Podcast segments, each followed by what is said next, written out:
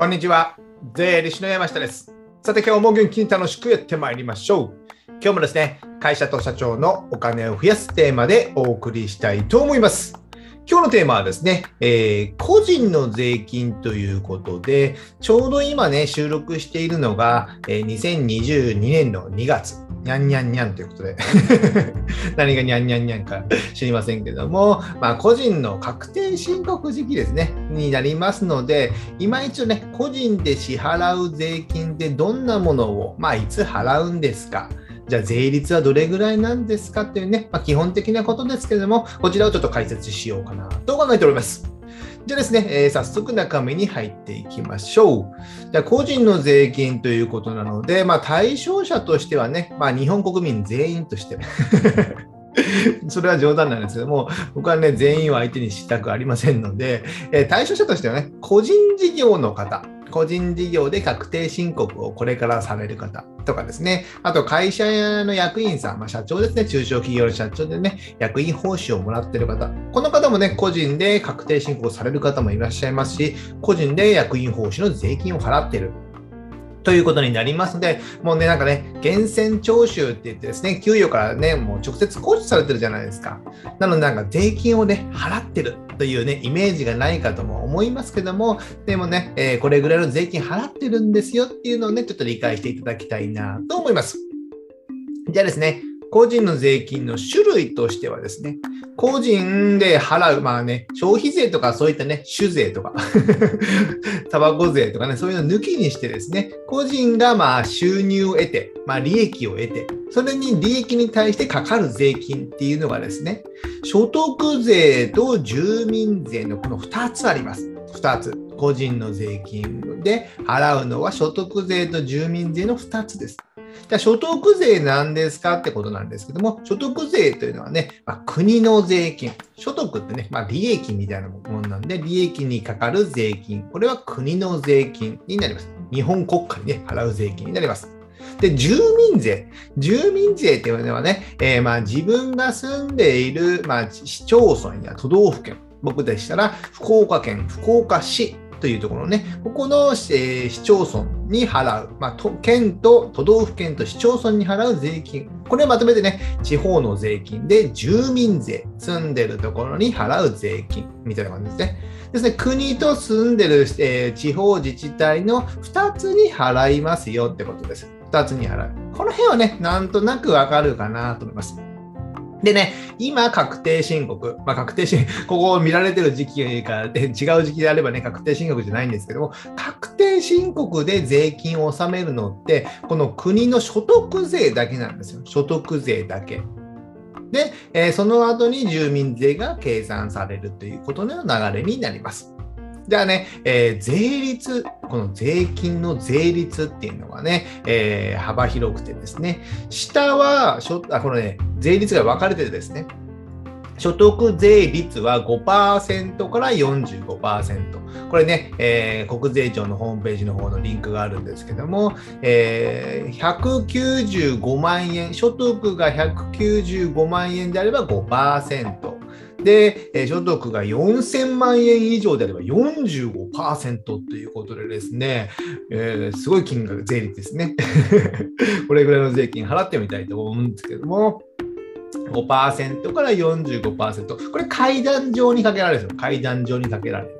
で、この計算方法っていうのがですね、超過累進税率って言ってね、難しい言葉出てきましたけども、概要欄にね、僕が解説した、以前解説した動画のリンクを貼っておりますので、超過累進税率ってどのような計算ですかっていうのをね、貼っております。これ階段上にかかるので、なので、4000万以上儲けたから、全部4000万に対して45%が税率がかかるわけではないです。さっき言ったように、195万までは5%、195万からま330万までは10%ということですね。ここの低い税率は使えてるんですよ。使えてる。なので4000万かける45%イコール税金というわけではないので、階段上にかかってるみたいな感じですね。それだけ覚えておいてください。これが所得税、国に払う税金。確定申告で納める税金ということです。で、住民税ですね。住民税が、これは一律10%です。一律10%。ですので、えーこの所得税の税率プラス10%が皆さんが払う税金ということになるんですね。ですので、例えば所得が、まあ、かかる所得が、まあ、300万とかであれば300万かける10%で、マイナス9万7500円して、プラス、えー、10%の、えー、300万かける10%の、えー、住民税がかけられる。この所得税プラス住民税の10%って覚えてますね。でボリュームゾーンとしてはですね、まあ、15から20が多いぐらいかなと思っております。まあ、儲けたらもうどんどん太大きくなっていくんですけども、ボリュームゾーンとかはですね、えー、10 20から30ぐらいですかね。でもそれ大きいですよね。20%の税金払うってですね。プラス社会保険料というのもね、えー、悪のね、税金も待っておりますので、まあ、なかなかでかいっていうことになりますよね。なんで、今一度ね、自分の今だったらちょうど2月なので、源泉徴収票もね、えー、去年の12月とか1月、今年に入ってもらわれてる方も多いかと思うので、まあ、源泉徴収票をね、一度見ていただいて、自分がねえ、税金いくら払ってるのか、意外と少ないです。意外と少ないです。あ、こんなもんかみたいな。それよりも社会保険料の方が多いということでね、なかなか社会保険料も大変なんですけども、まあ、ここで覚えておいていただきたいのは、あの最低15%から最大55%の税金がかかるってことです。55%ですね。半分以上ですからね。これは4000万円以上の方ってことですね。ただ、ここで面白い話がですね、えー、ここ数年ね、ビットコインとか、まあ、仮想通貨全般がね、盛り上がったりして、まあね、送り人みたいな感じに言葉も出てですね、で、えー、あの、税金が、仮想通貨の税金は高いみたいな感じでね、仮想通貨で儲かったら税金の半税金を半分以上取られるみたいなね、えー、言葉だけがね、えー、一人走りして。それはね、4000万円以上儲かったらまあ55%最大かかるってことなんですよね。ですね、仮想通貨で儲かったから税金半分取られるわけじゃないです。だからやらないっていう人もいるんですね。おかしな話ですよね。儲けてから考えればいいんですよ。儲けてから考える。ですので、あの、儲かる前にね、税金高いからやらないっていうのは、その辺はナンセンスになりますので、ぜひね、しっかり理解して、えー、いろいろなビジネスをやるっていうのは非常に大切かなと思います。じゃあね、あこのここでね、ちょっとね、都市伝説としてね、コラム的な話をするんですけども、先ほどね、えー、税率表があったと思うんですけども、所得900万円以下の都市伝説ということでね、よく騒がれているんですけども、騒がれてないですね。僕はよく使うネタなんですけども、このですね、所得税の税率ですね、えー、税率の階段上に見ていくと、5%、10%、20%、23%、33%、40%、45%。なんかイレギュラーな数字がありましたよね。皆さん気づきましたか ?5、10、20、23、次33。で、40、45って。なんかね、5、5の段、5の段でいけばいいのに、5とか10とかね、の段になるんですけども、なぜかね、20と23の間はね、上がり幅が少ない。で、23から33はもう10%いきなり上がってるみたいなね。10、20、30、40、45とかでも良さそうな気もするんですけどね。でもここの幅が少ない。これね、23と33の下っていうのは、まあ、課税所得900万円が、え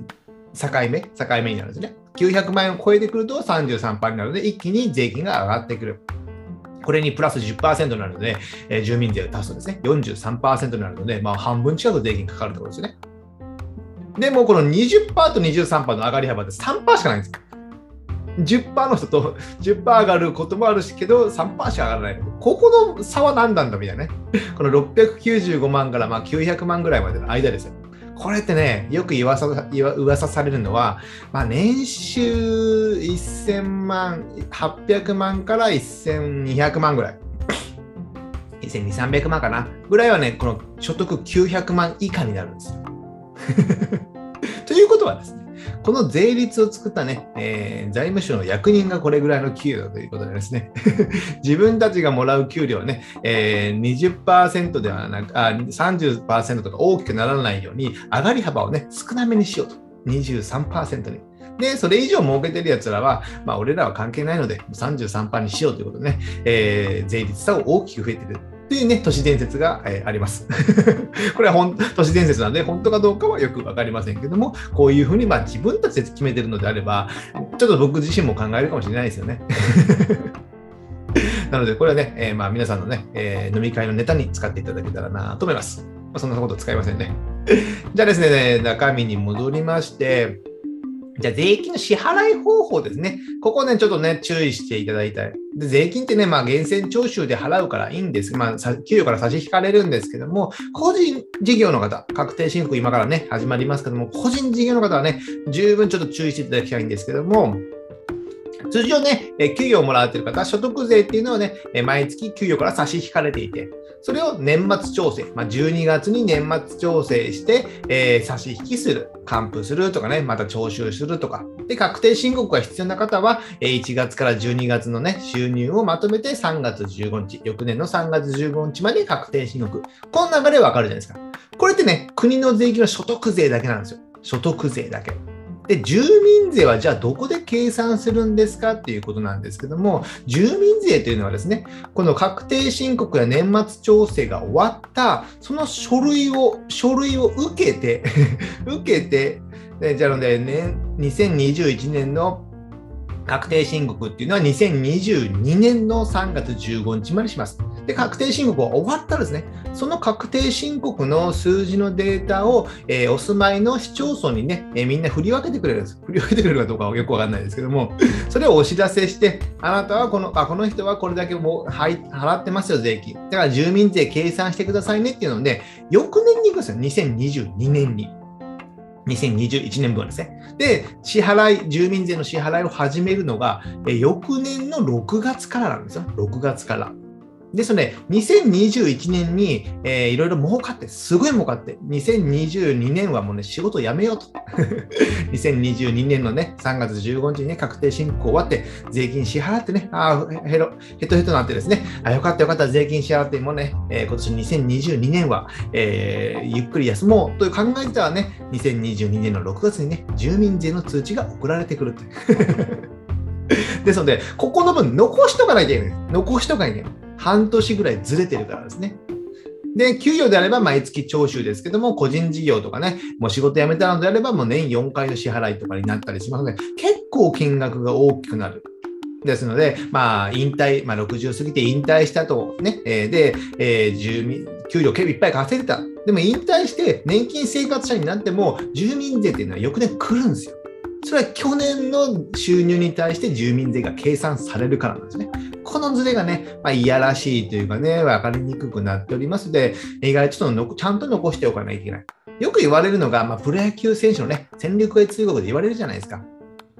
今年は数億数千万、数億円で稼いだけども、怪我をしてしまって、途中でね、シーズン離れて、よくね、戦力外通告を受けて、えー、仕事がなくなった。となれば、えー、翌年、あの今年のね、確定申告までは大丈夫かもしれませんけども、ちゃんと残しておかないと、あのラーメン屋とか始めちゃいけないんですよ。プロ野球選手が。なかなか儲からない。そんな、それは別の話になるんですけども、そこの分の翌年の住民税まできちんと残しておく。で、えー、数億円稼いで引退して、引退、きれいに引退して、確定申告終わったでもその、その翌年の収入っていうのはほとんどなかったら、でも昔儲けた分の、えーね、税金は住民税を払わなきゃいけないっていうことになりますので、ここの住民税のズレっていうのをね、えー、今からちゃんと注意しておかなきゃいけないっていうのになりますので、きちんと確定申告終わったら、確定申告終わった時に住民税って来年いくら払うんだっけっていうのをね、顧問税理士さんからきちんと確認する。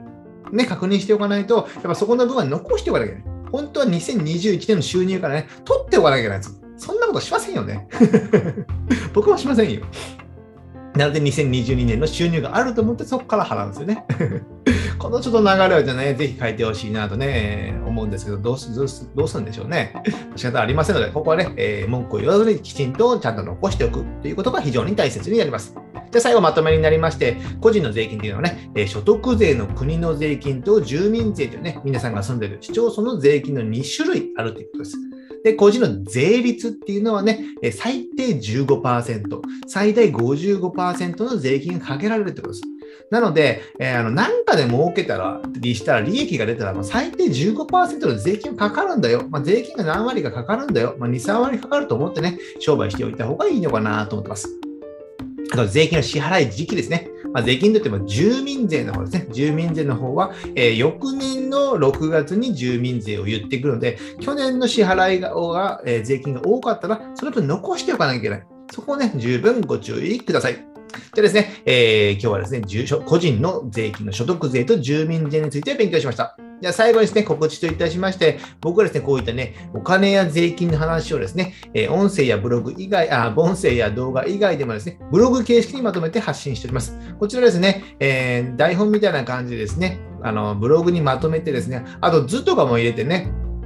あの、ホームページに書いておりますので、こちらね、きちんと勉強されたい方はですね、え、こちらを読んでいただけたらなと思います。あとですね、Amazon の電子書籍、電子書籍である Kindle ですね。Kindle で電子書籍をいくつか出版しております。主に主にですね、決算書関係の本が主になりまして、えー、決算書の考え方とか見方とか、売上や経費の考え方、使い方っていうのをね、まとめた本になっておりますので、えー、Amazon のサービスである Kindle Unlimited というね、月980円のサービスに入っていればね、僕の本はですね、すべて無料でダウンロードすることができますので、ぜひ読んでいただけたらなと思います。じゃあ今日はこれぐらいにしたいと思います。